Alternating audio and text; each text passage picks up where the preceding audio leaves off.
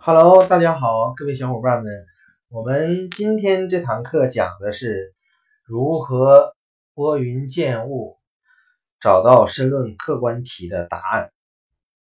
今天我们要教大家最简洁的方法，让大家可以快速的在考试过程当中找到申论客观题的答案，让我们能够节省大量的时间。那么，我们客观题找答案呢，主要有以下四个部分，其中第一个部分对我们做言语理解和表达也是有相关的好处的。同时呢，言语理解与表达这个模块呢，呃，成绩比较好的小伙伴们做这一块也比较得心应手，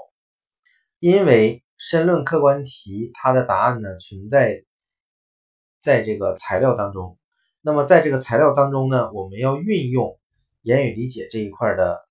这个方法来找到这个相关的答案。这个是我们今天要讲的第一部分，就是言语的应用，其中包括两小块。第一块是关联词。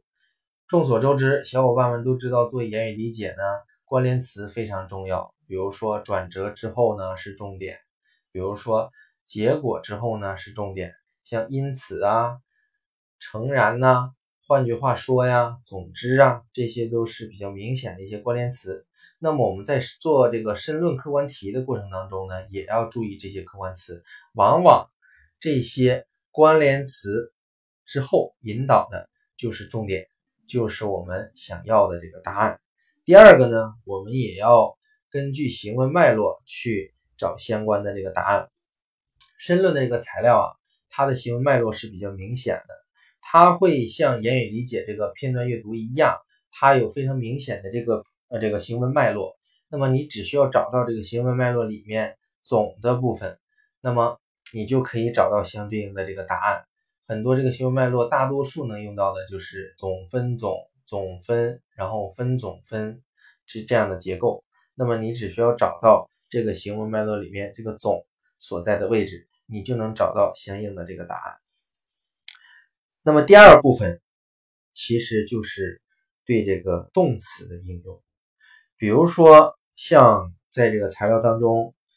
它会有非常明显的这个动词表述，推动了什么什么，加强了什么什么，造成了什么什么，导致了什么什么等等这样的动词后面，往往引导的全部都是重点。那么这个重点当中呢，有很多。你需要重新的自己归纳总结，你就会得到你想要的相应的知识点。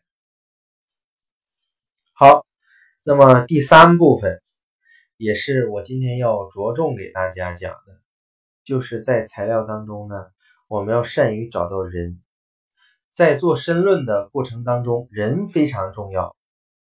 因为中华民族啊，它这个汉语言文学是非常博大精深的。很多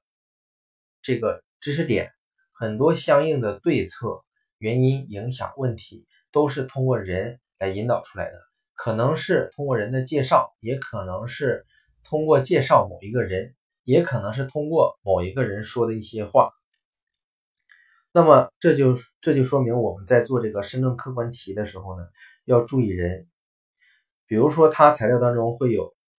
林姓教授讲。专家人士称等等，还有就是，比如说我们的习大大在什么什么讲话中提到了什么什么什么，习大大的重要的讲话精神是什么什么什么，或者是习大大说怎么怎么样，或者是我们的克强总理说怎么怎么样，一定要怎么怎么样，倡导怎么怎么样，他说的这些话往往都是重点，你可以通过这个重点呢。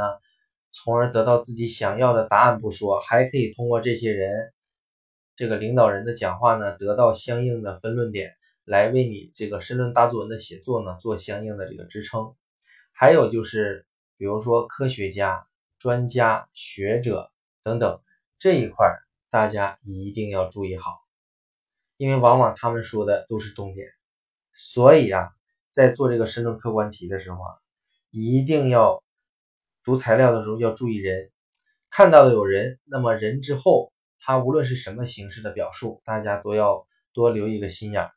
然后呢，好好把这个题呢重新的揣摩一下，也许你会有意想不到的收获。这个在你做这个申论客观题的时候呢非常重要。重要的事情给大家强调三遍，就是有人的地方就有答案，有人的地方就有答案，有人的地方它就有答案，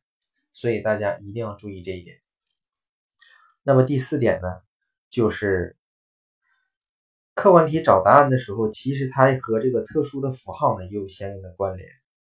比如说顿号，比如说问号，比如说分号。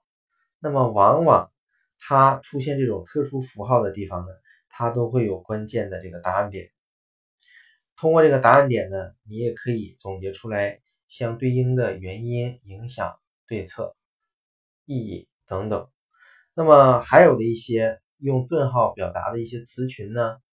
甚至可以应用到申论作文的写作当中，它会给你带来一些好词好句。同时呢，这些词群呢。一旦抱团出现的时候，那么很可能它就代表了整个的这个材料呢作者的一系列的观点，甚至是你可以通过这些呢发展成为自己在申论大作文写作当中的一些分论点。所以这个大家在阅读材料的时候呢，也要着重呢去注意一下，就是有特殊符号的地方，一般也有答案。那么好，呃，我们今天再总结一下。就是客观题呢，如何抽丝剥茧的找到答案？第一就是言语理解的应用，我们要找到关键词，找到这个相应的行文脉络，